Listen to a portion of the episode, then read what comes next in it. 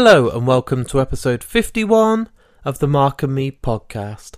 As always, I'm your host Mark, and coming up on today's episode, it's going to be James Acaster, one of my favourite comedians in the business right now, an absolute hilarious guy. I've been lucky enough to see him live in the past. I've got his book, and also only recently I watched his Netflix special, Repertoire, which is a four part episode special, which is one of my favourite stand up shows, and I advise you all to go out there and literally watch it as soon as possible because it's awesome. This follows on really, really nicely from Ricky Tomlinson, who was on the show only last week. And I thought, let's get some more comedians, let's get some more people within comedy on. So that's what I'm trying to do. And here I am now with James Acaster joining me on today's episode. A big thank you to Ricky Tomlinson for coming on the show last week.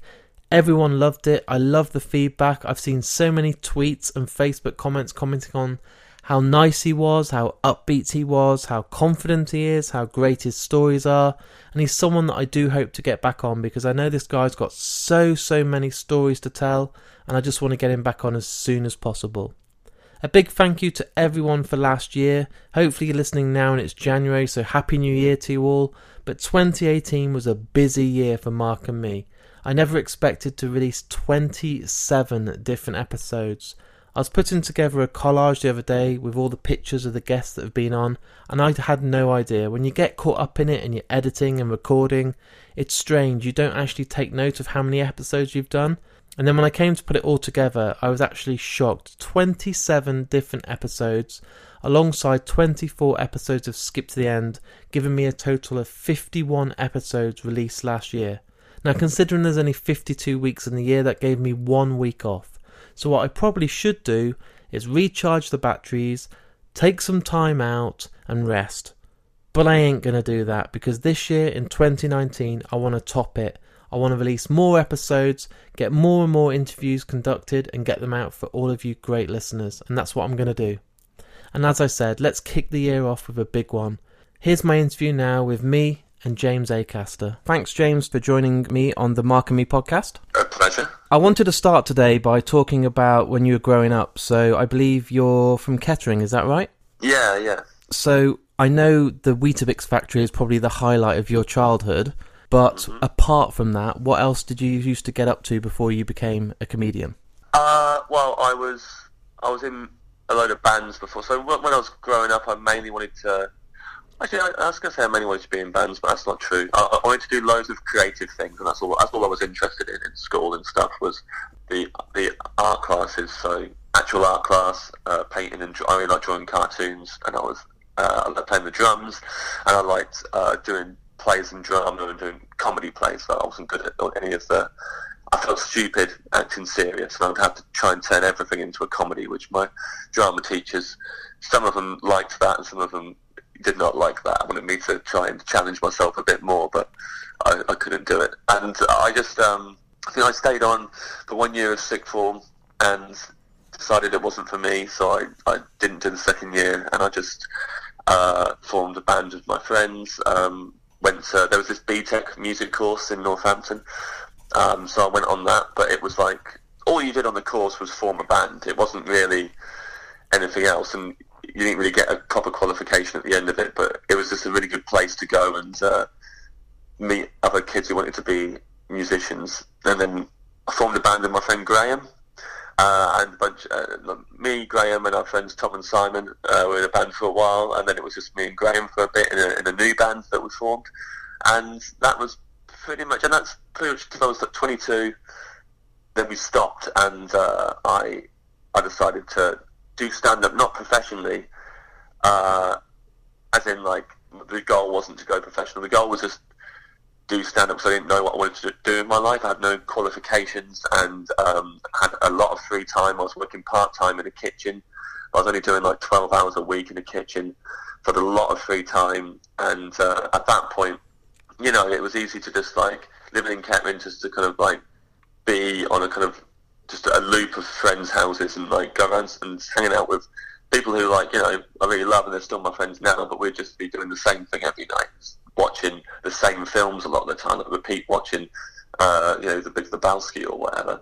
And, uh, and I just needed to do something that was productive. Like when, when I was in a band, I really liked the fact I could, you know, go on at the time it was MySpace and book gigs and then we'd drive somewhere. And even though you know we drive to Blackpool and play to four people and then drive all the way home.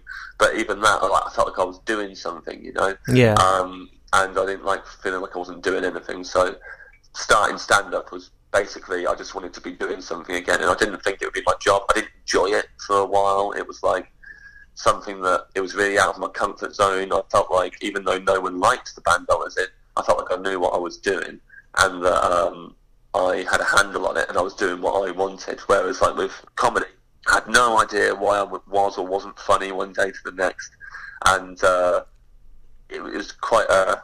It just wasn't as fun a thing, and it, t- it took a long time for me to eventually be like, "Oh, I want to do this as a job." A year and a half of doing the open mic circuit, um, and I was doing other things during that time. I was like, trying to make short films with my friends, and uh, even playing drums in a in a band that I wasn't like in charge of. I was always like the one organising bands, and so I kind of was playing drums in a band that other people were doing, and it was like, okay, cool. All the you know all the responsibilities on them. I don't have to stress about organising everybody. And if that band gets somewhere, it gets somewhere. If it doesn't, then um, you know I won't be as invested in it and I won't have put all my time into it.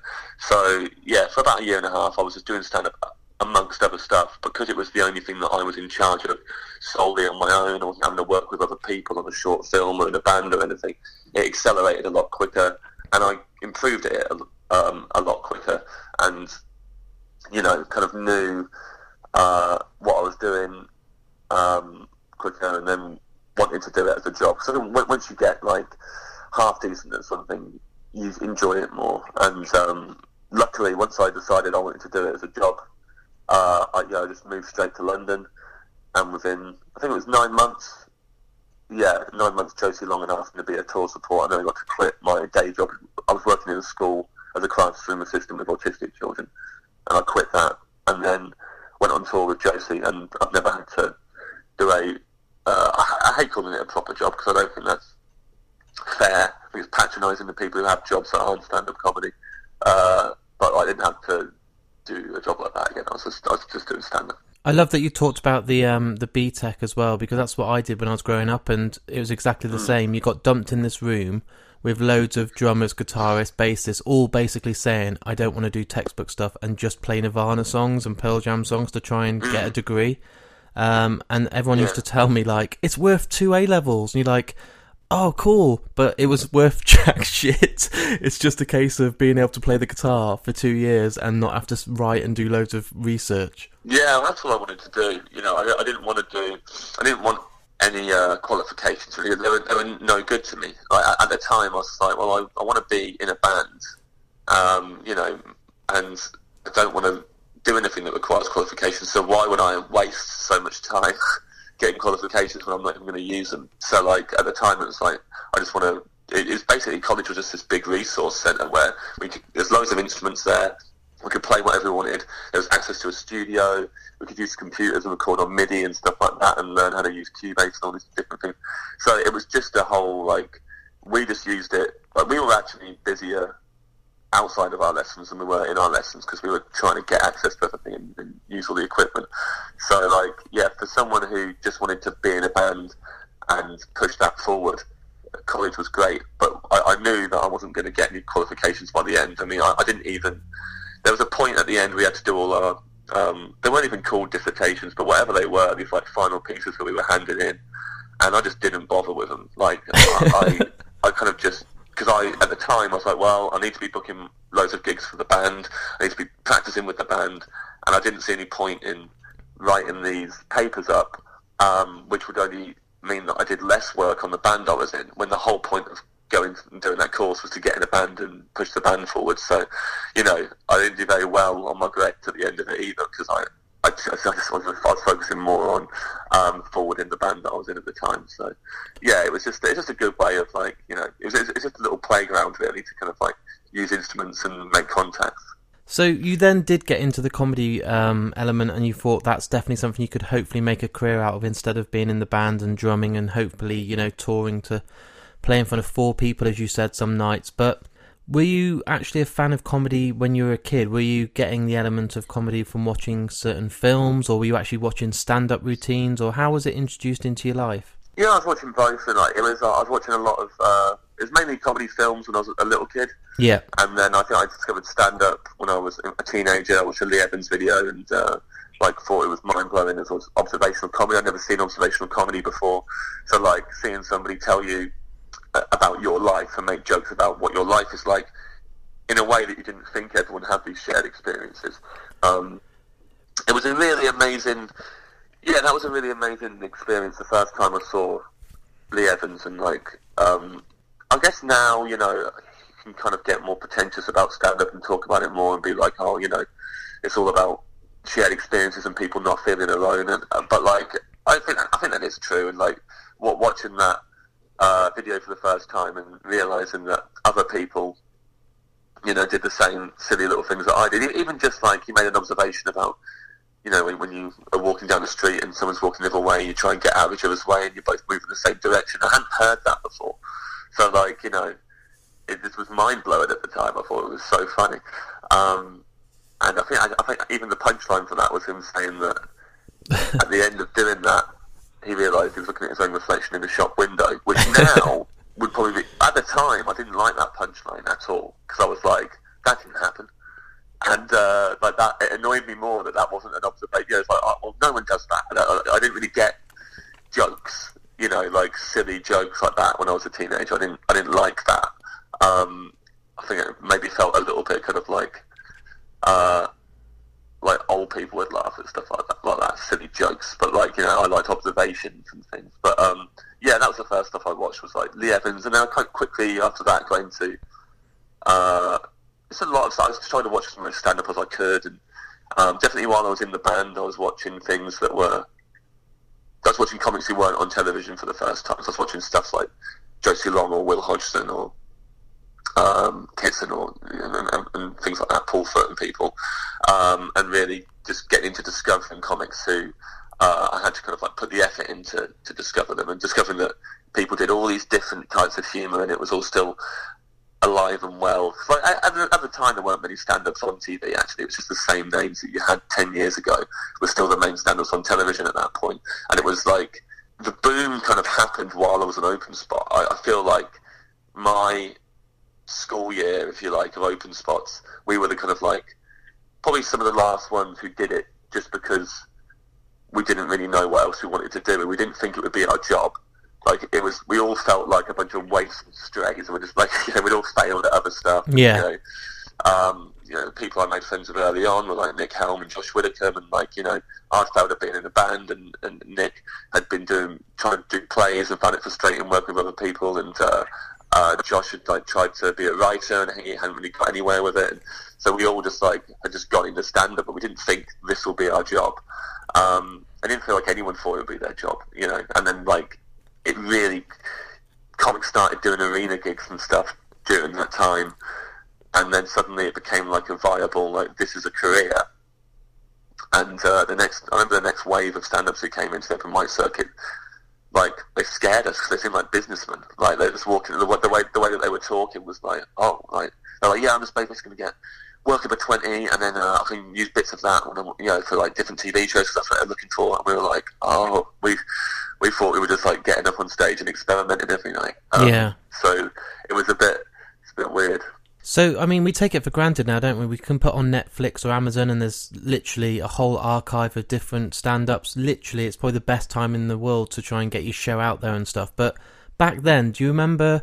Were you were your parents taking you to a, a stand up show? Can you remember the first time you went to see it live and it had that even bigger impact on you? Uh, I think. Well, I went to see like some little gigs. So every now and again in Kettering, there was like some small gigs on, and I'd go and see. Um, I think Laughing Horse put a gig on there. They're, they're, usually usually just a London promoter, but they had a short-lived Kettering gig, and um, I went to see that a couple of times, and there'd be like you know comics I didn't know from the circuit on it. Um, I think the first comic that I went to see live. I'm trying to think if it was Lee Evans or if it was Ross Noble or there was a period of time I started going to see stand up. So I don't know. I remember going to see Lee Evans in the Nottingham Trent Arena and uh, being well being disappointed because like it just doesn't feel like you're at the gig in an arena. So like, I just felt like I was really far away from him and all the usual stuff that people complain about with arena gigs, you know. And um, You're watching it on like a big screen. yeah, you're kind of watching the screen more, or, you're trying to look at him because you, you don't want to watch the screen. So you think, if I watch the screen, I might as well be at home. Yeah. So I'm going to try and watch him, but then you can't really see all the little stuff, and also you don't feel, you, yeah, the area that you're sitting in, there's no atmosphere to it because you're not right there with him. We were up at the side, so everyone in our area is pretty quiet. So you're kind of sitting amongst people who aren't really laughing, and um, so it doesn't feel like you're at a comedy show. Uh, but I went to see Ross Noble at the Leicester de Montfort Hall. That was one of my first uh, gigs that I went to, uh, and um, he was incredible. I mean, the first half of that was like just the most. I think still, still the most I've laughed consistently throughout a, show. Like it was, a, it was an hour that first half, and I just didn't stop laughing. It hurt at times, and uh, I don't think I've really felt like that um, uh, since really watching a, a comedy gig. It was so so good. So it's a good starting point then to go into such a great comedian and laugh your ass off for a good hour. Yeah, well, he was like he was like one of my fav- favorites. You know, especially like before I did stand up, I kind of I really uh, respected improv maybe more than anything at the time. I was like, improvised comedy is the hardest and all this, and yeah, whereas now I know that it's all as hard as each other. You know, like any genre of stand-up or type of stand-up, you know, to do it well is as hard as each other, and it's as hard to do good observation as it is to do good improv, to do good surreal comedy or good, you know, uh, ju- you know, uh, one-liners, you know, whatever it is. It's really hard to, to, it's as hard to do it well. But um, at the time, I was like, just obsessed with comedians who improvised, um, or at least made it feel improvised. So like, um, yeah, that was a really good gig to go to at first. And then I went to see Josie Long at the uh, Roadmenders in Northampton, and uh, that was like quite a small gig. I think it was like a second tour at the time. So like, you know, outside of London and Edinburgh, you know, when when you're stand up and you're, you're just just doing your second Edinburgh show, you, know, people haven't really heard of you outside of um, you know wherever you're gigging. And uh, she was gigging in London at the time, and um, so Northampton, it was like a small crowd of like people who were all like me. They were all kind of, you know, in their early twenties and um, you know, listen to kind of indie music or whatever. Were quite twee, um, and so it was like a real, just a really nice experience. I remember watching it and just thinking like, this is amazing. Like you can do anything you want to do with stand-up comedy. Like she's talking about things that I just wouldn't think stand-ups could talk about. And even though it wasn't, I, when, I, when I say that, I don't mean like you know things that don't appear funny. Just like I just didn't know you could talk about whatever you wanted, and that you could talk about just a guy at the gym who you're obsessed with and stuff like that. I didn't know that. You know, you could just tell a whole story about going to Australia and going to a bread factory. Like I, I kind of, at the time, yeah, I thought that stand-up had to be observational, or, or you had to be like in the room in the moment improvising. I didn't know you could just like tell some stories and it could be, you know, whatever you wanted it to be. And so that was a real kind of like, yeah, quite. Uh, it really shifted how I've thought about stand-up. And what was really funny as well is I remember when I supported Josie years later, I mentioned that gig to her. She was like, "Oh, I remember that gig. It was one of the hardest ones of the tour. It was so hard." And like, it's just really funny because that's how we feel as stand-up. So so much of the time, we we won't be enjoying our shows or whatever. We think the audience don't like it, and you don't know that there's, you know, for her there was someone in the audience who was going like, "Oh, I think I want." You know, I want to do stand up now, and this has really changed how I view stand up comedy. Yeah. And then she was probably going home in the car, being like, "Oh, that was a real, real washout. That gig, that was a real shame." Whereas, like, you know, she actually had a big impact on someone without knowing it. So obviously that kick-started your career. You were going off. You were doing um, Edinburgh. You were doing all the shows, all the festivals. You were working really hard. I was looking at all your previous tour dates on your website, and you then suddenly had this big jump where I'm sure your family and your friends were supporting you, but you were on Mock the Week. Have I got news for you? To be on the inside of that, was it a, a real kind of click and that you were suddenly there, or was it? Did it feel like a long road to get to that? So I, I think it gradually a little bit further each year. Yeah. And to the outside, it seems like suddenly I was on these things. But like, you know, there was like, like the year before that, I was I was doing a lot of like smaller panel shows on like E4 and BBC Three and stuff. So I Sweat the Small Stuff or Virtually Famous, and so I was doing a lot more of those kind of shows. And then the year before that, I was like starting to do those shows, and so it's like you know, for me it was like it's this gradual climb, and you know, the year that I did Mock the Week for the first time, um, yeah, it was just like, oh, okay, so I've now got the, that's like the next step from doing, you know, lesser known panel shows is doing a panel show that everyone knows. But um, to the audience at home, it seems like, oh, suddenly he's on this, and uh, and they don't, yeah, because they don't watch those other TV shows, they're not as familiar with them, and also the people who watch those other shows, if they watch like you know Virtually Famous or um, uh, Sweat the Small Stuff, they probably don't watch Mock the Week. Yeah. Because um, that it's a different audience, it's a completely different crowd. So to one crowd, you're suddenly on this thing. Um, but no, it was it was a. I, I don't feel like it's ever moved. It's never felt to me, really, like oh, it suddenly jumped and I'm, suddenly someone. Like maybe I think maybe this year it kind of feels a little bit like that, but like it's still um, it's a lot of things that were kind of bubbling away anyway, and it, they just got all been kind of launched in the same year. But um, yeah, normally it just it, it never feels like more than I can take on. It's like okay, yeah, this was the le- next logical step anyway. So yeah. So then, when Netflix um, obviously gave you the show of repertoire, um, was that the point where you kind of, again, you're on the inside, so it must be difficult. But is that the point where you're getting recognised in the street a lot more, and your family were like, "Oh, right, okay, you're on this big platform." It's for for people that aren't involved in the comedy circuit. That must have been a huge, huge step for you. Yeah, yeah, definitely. And it was. Um, I think the thing about it was that it's it's it was a step that I wanted to take as well. I wanted people to see my stand-up shows because I knew that you know that's what I put the most amount of work into, and so it's you know where I feel like. Um, I was gonna say I feel like I'm at my best, but like where I feel like it's what I want people to see. It's, it's the it's the version of my stand up and my comedy that I work the, most, the hardest on, and I I, I feel like represents you know me as a stand-up as a comedian and what I, want, what I want to be doing. So I, I really wanted to get them out there, and it wasn't like Netflix approached us and asked us, you know, do you want to do some specials? And so, you know, last year was me making those specials happen, uh, regardless. Yeah. And then Netflix got on board right at the last minute, um, and you know, it was a lot of hard work. My, uh, you know, obviously I was working hard, my agents were working hard, the production company, you know, we were all kind of um, working together and sometimes not working together. Sometimes it was it was a bit difficult, um, but like, uh, you know, I felt like sometimes I had to really kind of like uh, put my foot down or whatever and be like, no, we are gonna, we are moving forward on this because, like, understandably, for some people, you know, moving forward on a project where no one's agreed to buy it off of us, so we're going to potentially lose money, isn't a good business move. And for me, it was all just a creative move. And I was going to put money into it as well and stuff like that. I wasn't putting as much into it as my agents were.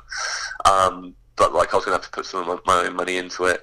And, you know, we had to film, we had to figure out how to film four shows as cheaply as possible. So, you know, we were going to do it in two days and film all four, all four shows in one day, and then all four shows again the next day for safety. And it was like that was the cheapest way of doing it, and doing it with the same crew.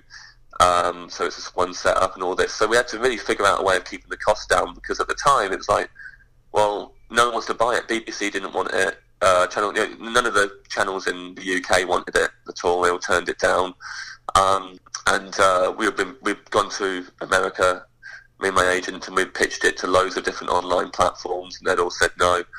Uh, and Netflix were the only ones who were like, "Oh yeah, it sounds like interesting." Also, like we was kind of we were giving them a pretty good deal. I know people like some comics have tweeted about how much they got paid for their Netflix specials, and it's a lot of money.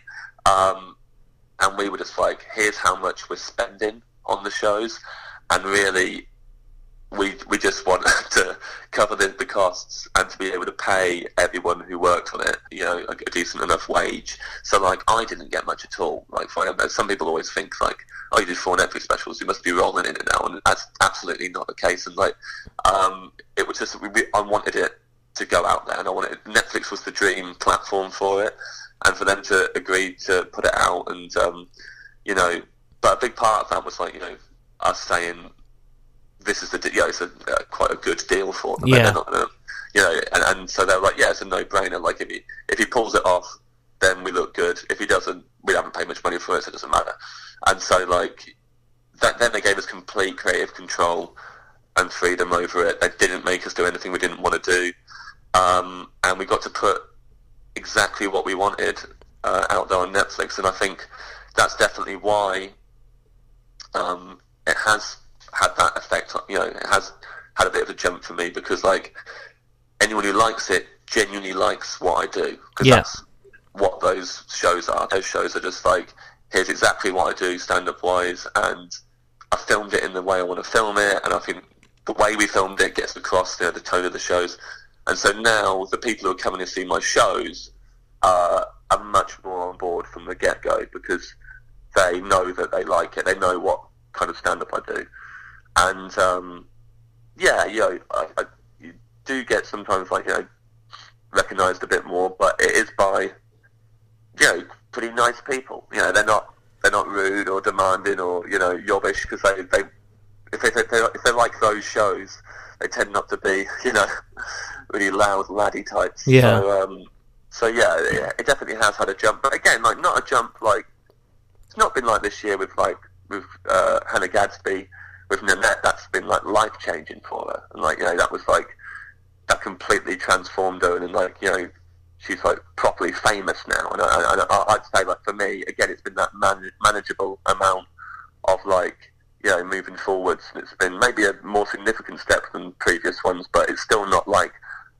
it's not like oh now I can't go anywhere or you know now there's loads of pressure on me for what you're gonna do next. It's like it they did you know uh, as well as or better than I could have hoped, but not like not in a way that now is like oh my my whole life's different. Uh, it's, it's it's not my life's not different. You're not going to be on the uh, Ricky Gervais money anytime soon.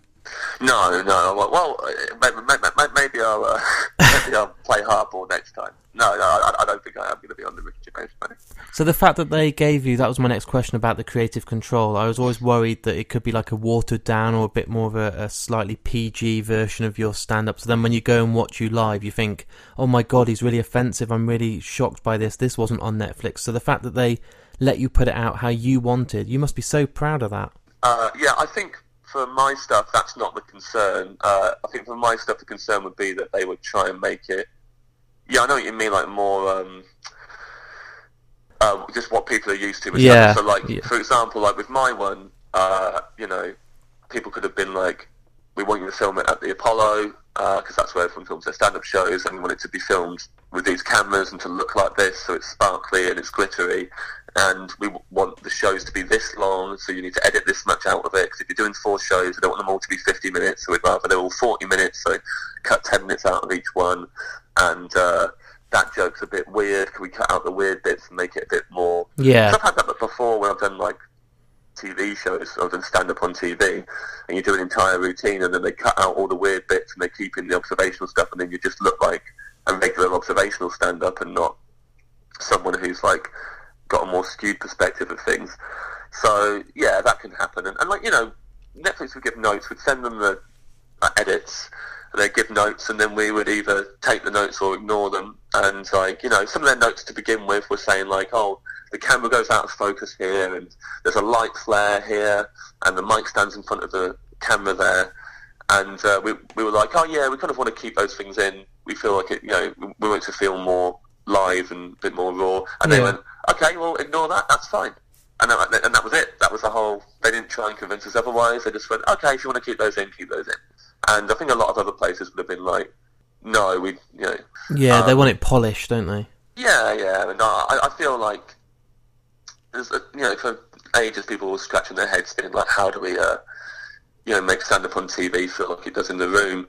And I think uh, so much of the time it's just like, you know, do for one, do a slower edit. Like you don't need to change camera shots every five seconds so that it feels like a, a, a- blockbuster movie. Like when you're seeing stand up live, you're sitting in an audience and you're watching one take basically for ages. So do as long a takes as possible. Um, you know, don't don't turn the laughs up or plug laughs in. If something doesn't get a laugh or doesn't get a big laugh, fine. Like the, one of the main things that get tweeted at me by anyone watching my show in subtitles is going, "Oh, they're really harsh on you with the subtitles. It always says scattered laughter." every time there's a laugh, it says scattered laughter and not laughter. And it's because yeah, that was like you know, that was the vibe a lot of the time, and we, we didn't want to cheat and change it. We were, you know, because sitting at home, if you're watching a joke that gets more than it should, it throws you off and it feels weird, and you maybe don't like that joke as much. Whereas if the joke gets you know what it deserves in the room, you are, are actually in more of a position at home watching it to be like, actually, I really like that joke, and or, or I think it should have got more. Or yeah, it means, and you don't really notice how big a laugh it got. You know? Yeah. I need the people watching it in subtitles notice because they're like, oh, it's saying scattered laughter. And they, oh, actually, yeah, it is. It is quite scattered rather than everyone at once. But um, yeah, we just wanted to make it feel like a proper gig, and for that you have to be more, um, I guess, exposed with it all, and not like you know the the temptation with a stand-up show when you film it is to make yourself look like an absolute rock star and like you're a legend and you're tearing it up, and uh, that's not to me that's not what stand-up is. So like it's it's showing them more like you know this is what I do. You know, it's like like a band playing an album or whatever. Yeah. It's like here are the songs, and uh, you decide if you like them or not. It's subjective. I also like the genuine feel then when you do get that moment that is your show highlight where everyone is wetting themselves or laughing out loud. It then those dynamics of the jokes that don't quite pay off as much, and then when it the reward then is so much more rewarding when you finally get a genuine, not a voiceover or a, a fake laugh to put in. I think it's more of a payoff for you, surely. Yeah, I think so. Well, and just also for the for the audience watching at home or whatever, you know. So, but what's what's interesting is that you know because I obviously get a lot of tweets that like are about the shows and stuff, and um, people's favourite jokes aren't necessarily the ones that are getting the biggest laughs. You know, a Yeah. lot of the ones that people quote to me on Twitter and whatever, or come up to me after shows and quote to me, they're not the ones that ripped it in the room when we filmed it. You know, they're just ones that resonate with people when they watch it at home. I think that's the thing as well. Is that yeah, it is great that there are some jokes that are getting a lot. You know, and obviously a big part of things is that like we we film them all one, two, three, four in a row in front of essentially the same audience. Like half of the audience changed as the day progressed, but half of the audience were the same all day. And so the fourth show was a bit easier than the first show. Yeah. They're more warmed up and they're more into it. And um, so like yeah, it was always like uh, it was always going to be like that in the room. But when you're watching it at home, you know, it's it's completely different for you. So um, we just wanted to yeah, like you kind of you're playing to the audience in the room, but you're also you're mainly playing to the audience at home as well when you're filming it. You're thinking like just just do the best performance of this that you possibly can, and it doesn't matter how they're responding in the room because like they won't they won't notice. And and I was really glad that that we kept that in mind. And um, you know, I'd spent a year touring all four shows again, so I, I've been relearning them all.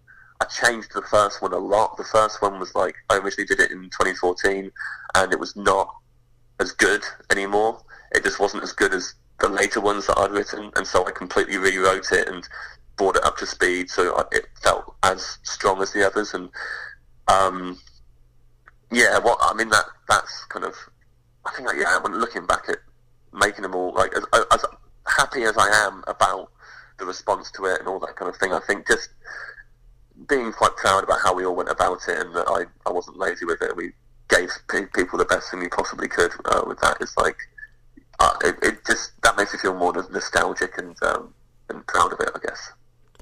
So then, after the success of this, you then decided to put pen to paper and do a book, uh, Classic Scrapes.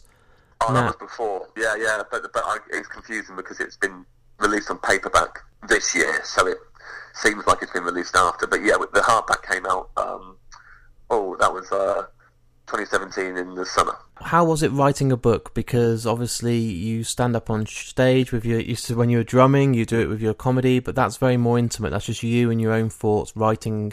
Uh, what made you want to do this at that point of your career? Well, I didn't think I wanted to do it, and then I had a meeting with uh, some publishers, and I, I was going to the meeting. I was just thinking, I'm wasting these people's time. I have no ideas for books. Um, I've got nothing to suggest to them, and like, yeah, like I feel bad that I'm going to this meeting and that they're taking the time to meet me. And the guy was called Richard Roper. He uh, works for Headline, and uh, he uh, is just such a, a brilliant, uh, just person in general, and also like a publisher. And he, he just he basically had the idea for the book because he he listens to Josh Widdicombe's podcast, which I was a regular guest on when it was on XFM, and Yeah. I would always tell a true story from my life every week. Because when I started out in stand up, I just did true stories, Yeah. and um, they kind of, you know, they were always they never worked all the time. I guess that's a combination of the fact that I wasn't good at stand up yet. I just started doing stand up, but um, when I stopped doing true stories in stand up, that's when I started getting better and my writing improved because I had to be more imaginative and all that. Um, but then I had all these true stories that I'd done live that I had nothing, nowhere for them to go.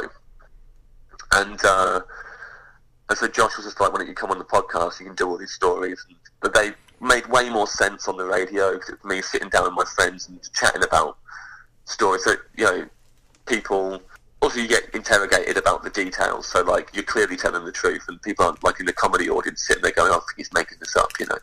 So like that got like a little kind of cult following uh, for that segment on the show and um, uh, Richard Roper listened to that section really liked it and he just said you know why don't you just do those stories in a book?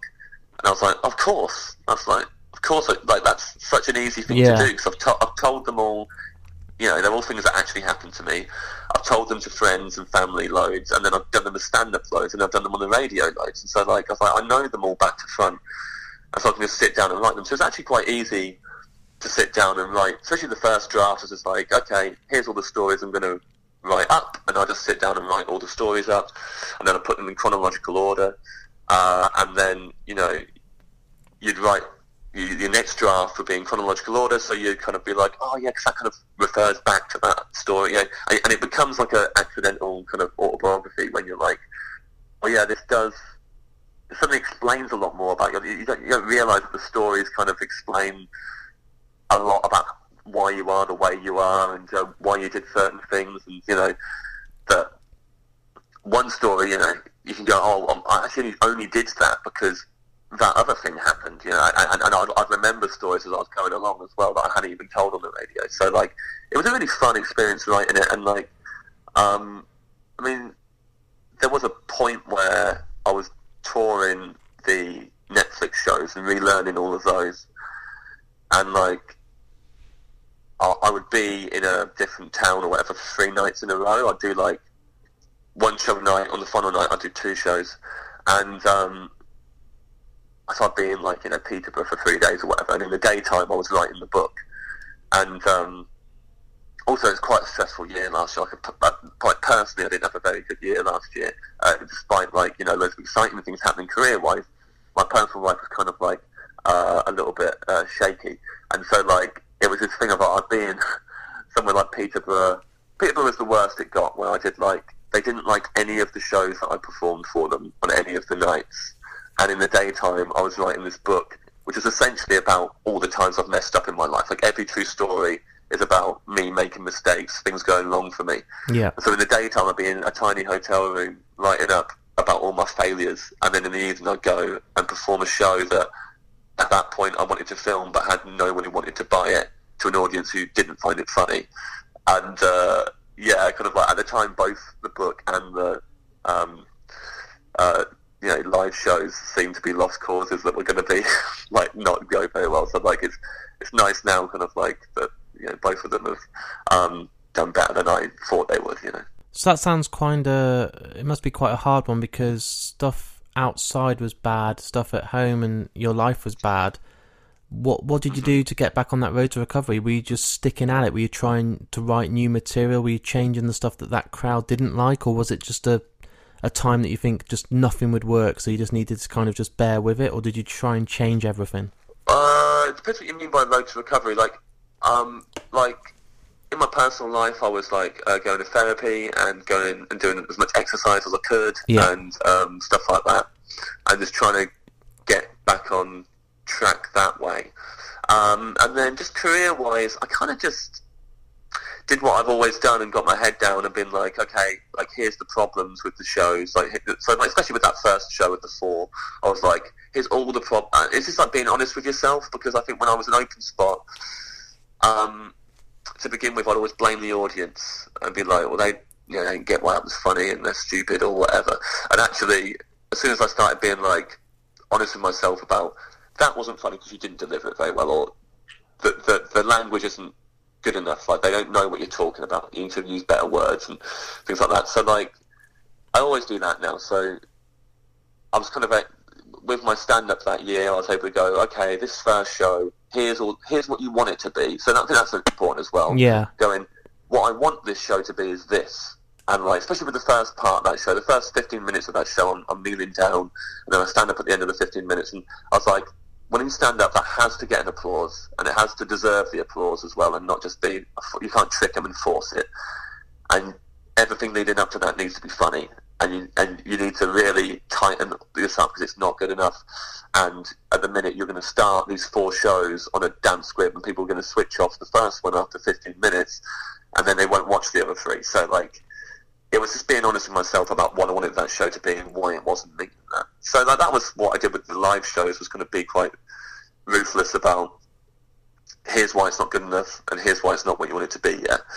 And then with the book, uh, it was just like again, it was kind of the same thing. It was like you want it to, you know, like you want it to come across like an easy read. I was like, don't you know, don't try and show off with like big words that you know or anything. Like write, write how you talk um, and uh, yeah, just cut out bits that seem to drag it down for you. And so yeah, it was those things are quite good to focus on, I guess, when you're not doing well, you know, in your personal life, because you can just sit down and go, okay, I know how to do this. I know that, you know, what I need to be doing with these stories, and, and I, I, know that you know, it's like even not funny enough yet, or this bit slows it down, so take this bit out, and um, you know, I like this story, but it doesn't really need to be in there, and uh, it kind of takes away from the whole book. So I'll, edit that bit out, but that means I need to make other things longer. So it, it was like I was quite clear-minded on how I needed to do, and, and the book was like written pretty quickly. You know, I'm writing a new one at the minute, and it's going to take a lot longer. But like that one, um, I think within a year, yeah, I had a meeting in 2016 in Edinburgh about writing the book, and then 2017 Edinburgh we we were launching the book in Edinburgh. So like it was a, a year of like writing it.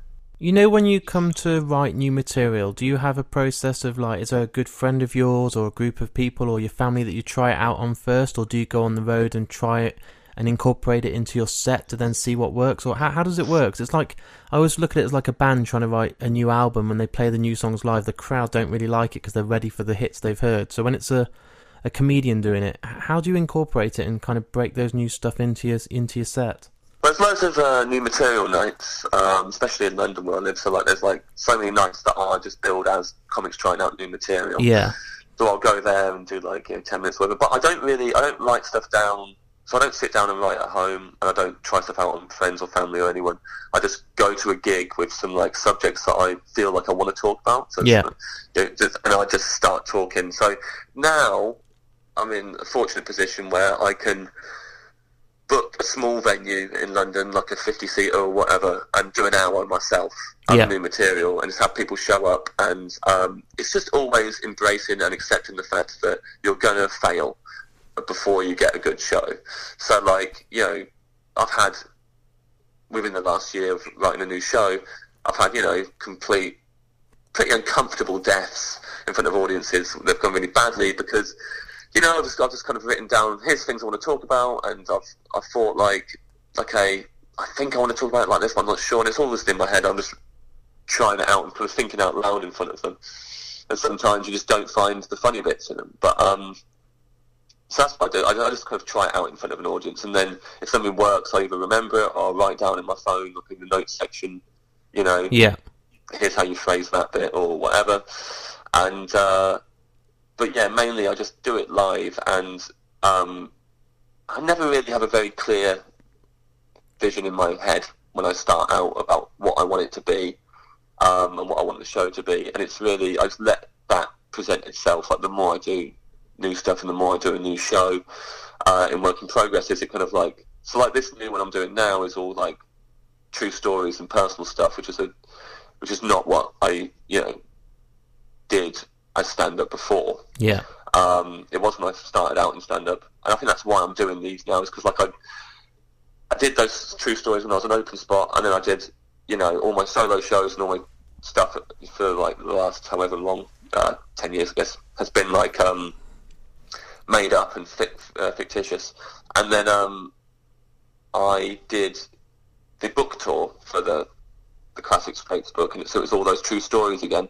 I just really enjoyed telling true stories on stage, and I thought, uh, you know, just do some true stories for a bit, and if you don't want to do it in a show, then fine, you don't have to, and you know, just see how it feels. And so, like, that was all I had going in was like a vague thing of like, well, I'll just try some true stories now, but I never really had a very clear idea of what I wanted to be. And the, the more I did the, the show, the more it's like, oh, okay, this is what it is. And eventually you go, okay, now I know what I want it to be.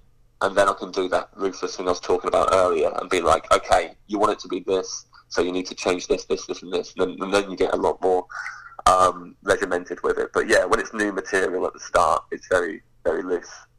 It's uh, it must be a very busy time for you at the moment because obviously this year you're on Taskmaster.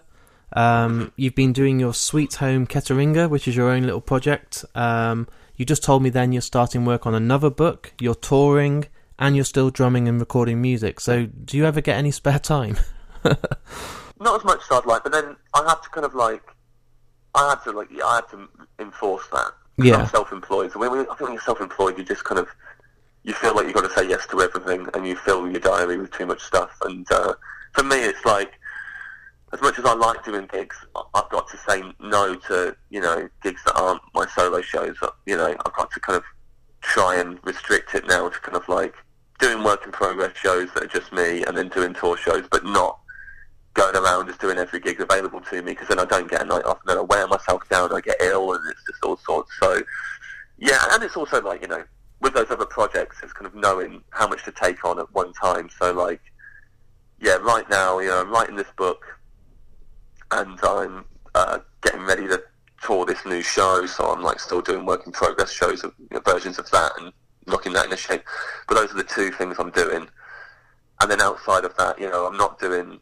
Uh, yeah, that Sweet Home Ketteringa was quite a while ago, but like um, I sometimes do stuff with the same people. Yeah. I mean, the people who filmed that are the people who film my Netflix shows, and uh, you know, I still do stuff with them every now and again. And um, me and Ed Gamble have like done a podcast recently that's like going to come out. Um, I'm actually not sure when we're launching it. I should know that so I can say it on things like this.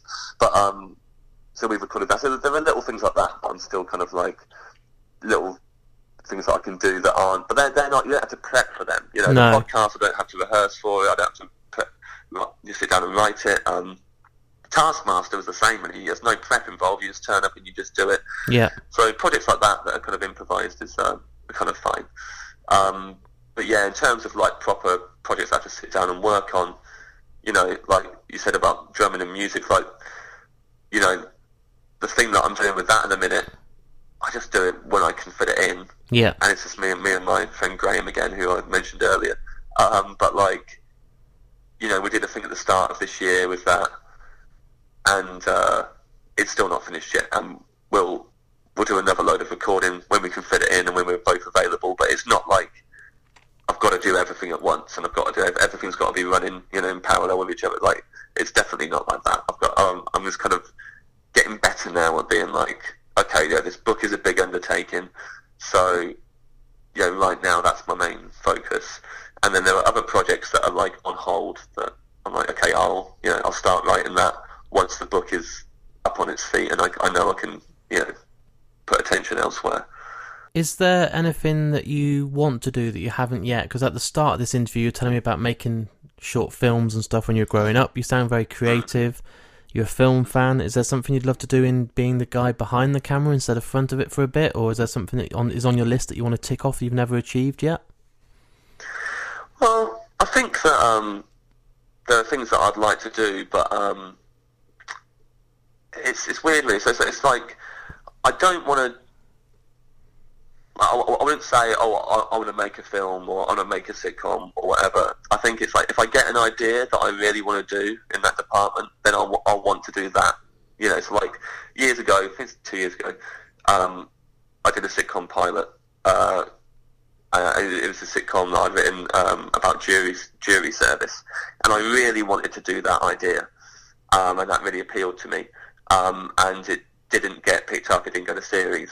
Um, and then people were like, "Right, what's your next sitcom idea?" And you're like, "I don't, really have No. have many because like I wanted to do that. Like it's not like stand up where I'm like I really want to do stand up. So I just do a stand up show and then I want to do another stand up show and I naturally think like that. That's what I want to do and that's like really fulfilling to me.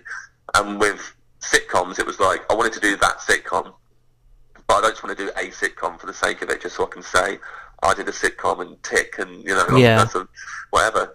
So like it's like that. So I got an idea for a film at the minute that I really love to do, and um, you know I'll probably write that after I've written the book, and we'll see if it goes anywhere. Um, it probably won't, but like I think my kind of um, rule with all these things is that if it's something that I want to do, then I'll enjoy working on it.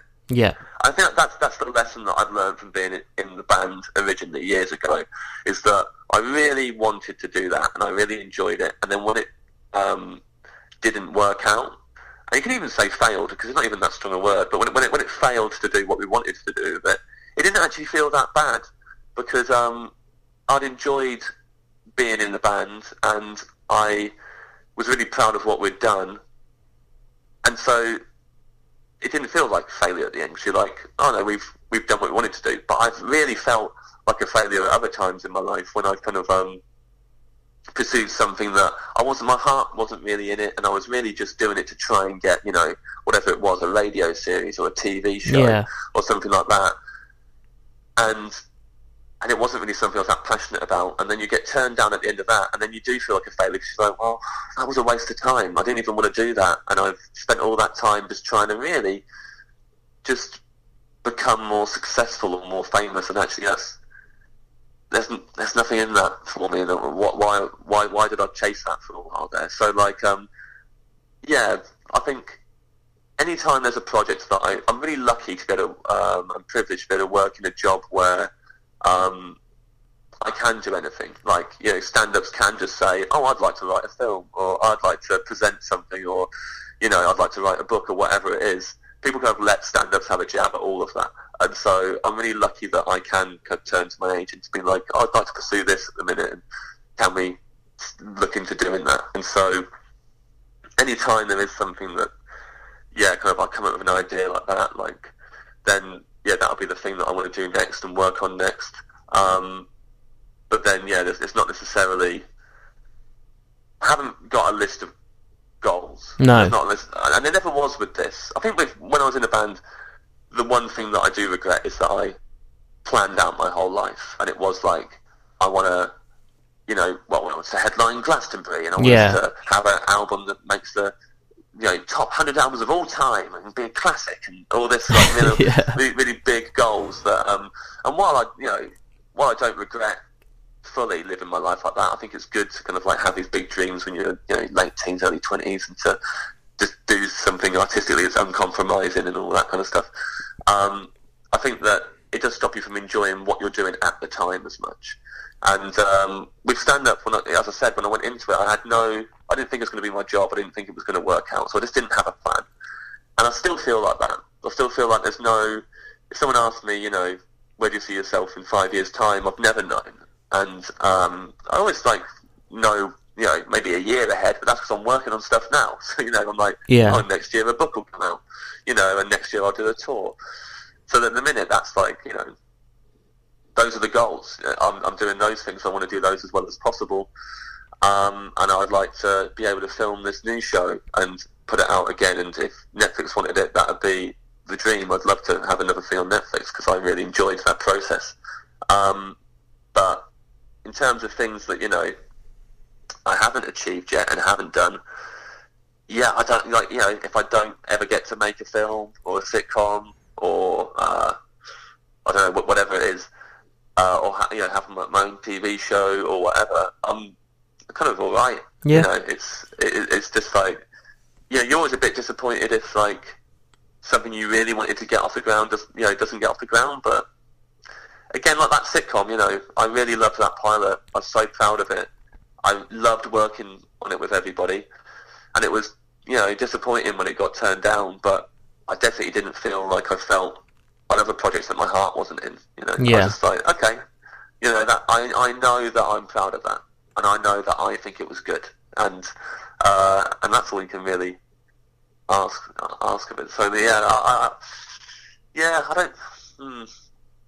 As much as I, I like, I, I, I, yeah, I'd say that I would love to do a sitcom that I'm really proud of. I'd love to do a TV show I'm really proud of. I'd love to do a film that I'm really proud of. Yeah. But um, you know, at the same time, if I don't do any of those things, You're fine. I've already I've, I've achieved more than I thought I could achieve with this, and I'm in a position where I think if you're able to do stand-up shows and no one is telling you what to do in them, and you're able to focus on improving as well as a stand-up and trying to push that forwards, that's a I really enjoy that, and it's a real joy. So like um, you know, even though sometimes I feel like quitting stand-up, and sometimes I kind of like feel quite like I'm shit or you know like um I, I can't handle it. And Sometimes I'm just like oh, I'm, I'm not built for this actually and whatever. But like I always do come back round to being like no, this is like a really great um, medium to be able to work in as a creative person because you just get to do whatever you want and um, and push forward with your own uh, artistic voice, I guess. My final question for you today is in the world right now, there's a lot of people wanting to be comedians because it's so popular. You know, like I said, you can turn on Netflix now and it's not one special. There's there's a whole section of you know stand up now, which is great. It's accessible. What advice do you give to those people like you that were growing up that you know are trying to enter a world now of being a stand up comedian? Uh, I don't know because like you know when I did it, I, yeah, there was no kind of I didn't have those kind of goals. I, I guess actually no, I guess the only advice is that you just just focus on your actual stand up.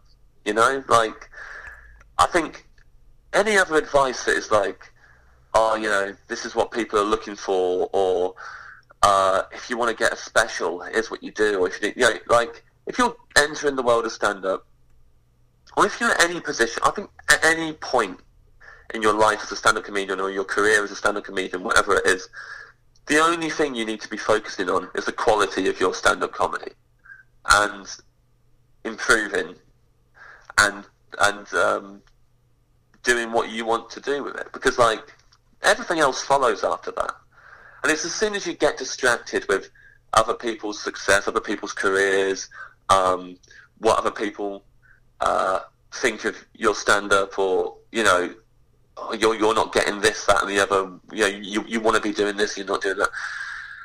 That's when it all kind of like falls by the wayside, and you know, if you get obsessed with I don't know reviews Yeah. or awards or whatever, like that's it all falls apart. And um, all I've felt like I've done from the start, really, I've, I've obviously not always succeeded in this, and you have to kind of like, you know, slap yourself around a bit and go stop focusing on stuff that doesn't matter.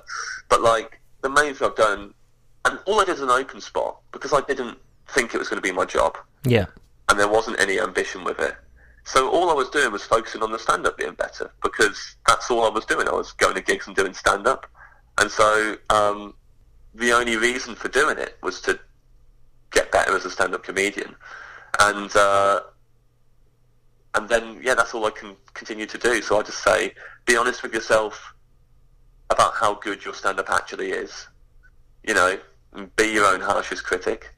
Um, and then just you know get under the hood and uh, fix fix the problems with it, you know, and focus on getting better. And the better you get at it, the more you'll enjoy it, and the more you know, the more you're enjoying it, and the better you are at it, the more everyone else will be like, oh, we want to book that person for you know whatever it is, our gigs, our radio, TV, whatever they're doing. You know, they'll invite you to go on it, and if they don't invite you to go on stuff like that, that's out of your control. So just just leave this. To don't you know sit there stewing, going, why am I not getting that stuff? Because you know that's that's a killer, and it's easier said than done. We all do it at some point, but like, yeah, just just focus on the actual stand up. That's why you got into it in the first place. I yeah, would hope. If, you, if, if you're getting into it to be famous, or you're getting into it because you want to, you know, just be a success or whatever it is, then um, I have no advice for you. I, I, I don't know. Like, but um, if you're getting into it because you've watched stand-up comedy and you love it and you want to be that person on stage, then just remember that and just keep on doing stand-up because you enjoy it and keep on improving and being as good at stand-up as you can and make it worthwhile for the audience who are sitting there having to watch you, you know. yeah. Um, but that's it really. Just there's no real secrets. Just No. Just do it for the right reasons and focus on stand up. And enjoy it. Yeah, and sometimes you won't. You know, sometimes you won't enjoy it, and that's okay.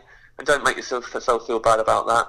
I've had loads of times I'm not enjoying it, and I've not been enjoying it on stage, and I've talked about how I'm not enjoying it, or I've gone home and been like, I don't know what I'm doing in my life. Why am I doing this? And yeah, and it seems seems bad, but that's that's every job, you know. So whatever job you're in, you're going to think at some point, actually, maybe this isn't for me. Maybe I shouldn't be doing this. Maybe I'm not capable for it. Maybe I'm bad at it. Whatever it is, and it'll be difficult. So you won't always enjoy it, but at those times, you know, you still need to knuckle down and focus on improving the stand-up. You know, when, when I'm not enjoying it and I'm thinking, oh, this is shit, whatever. The only way I can make myself feel better about it and start enjoying it again is by going, okay, what's wrong with this show, or what's wrong with how I'm performing at the moment, and you know, address that at the next gig. Um, so yeah, always the answer is that you just focus on improving, and uh, and, and yeah, so, and that's it. Focus on improving, get better in stand-up. It sounds like you've got an amazing year ahead next year. Hopefully, we'll be seeing a new book from you if everything goes well. And obviously, you've got the tour as well, which we might see hopefully on Netflix again. So I wish you all the luck with that. Thanks, man. Yeah, like uh, we'll see what happens with both of them, but either way, yeah, enjoyable doing them in the meantime. So there it is. Me and the local boy himself, James Acaster. And what a great guy. A really good interview that goes into a lot of his background and experience.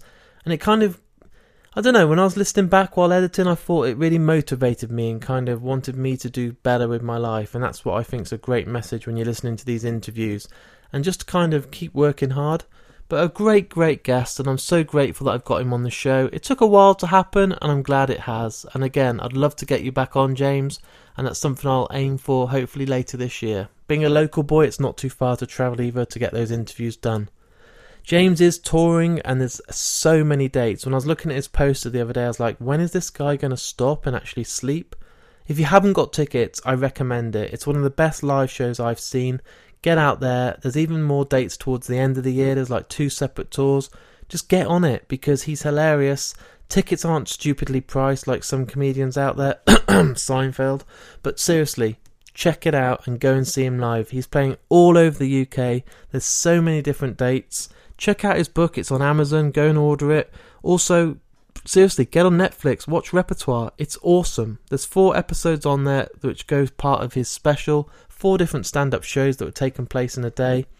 There's some of the best on there. Honestly, absolutely great stuff. Go on Twitter. Let him know what you think. You know, get on there. Tweet him. If you enjoyed the interview, let me know as well. That's what it's all about. We love reading these tweets and the Facebook comments and emails. Just go on markandme.com. On there, there's a link to all of my social media. There's also my Patreon page, which is building and building. And thank you to everyone that supported me last year. It's helped me get new equipment, travel to conventions, travel to all these different places to do the actual interviews. I saw a comment the other day that made me laugh when someone asked, uh, I think it was on Facebook, how much do I pay the guests to get them on the podcast? And that's hilarious because if anyone knows me, I don't have much money and I'm not going to be able to pay guests. The whole idea of doing these interviews is with people that want to come on the show, that I work hard. Maybe it takes six months to 12 months to get some of these guests. None of them, since the launch of this podcast, have ever been paid. I haven't got the money to buy decent food. Never mind paying guests to come on the podcast. So, yeah, it's all about the love and doing it because we want to do it, not for the big paycheck. Thanks again to everyone that has tuned in, and I hope this is going to be a great year ahead. I've got some fantastic interviews already recorded, and they're going to be edited and released over the next few weeks. It'll probably be a couple of weeks now because I've got a new skip to the end out next week, and then we'll be back. And as always, you know by now, I don't tell you, you have to work it out for yourself. There will be clues online. I did it with James Acaster, and people guessed after the first clue. So maybe I need to make them a little bit tough. I don't know, but it's also fun when people get it straight away. But thanks everyone to listening to today's episode. As I said, go and check out James's work, buy stuff, do what you need to do, but check out his work. And I'll speak to you all again in a couple of weeks' time. Two, one, two, three, four.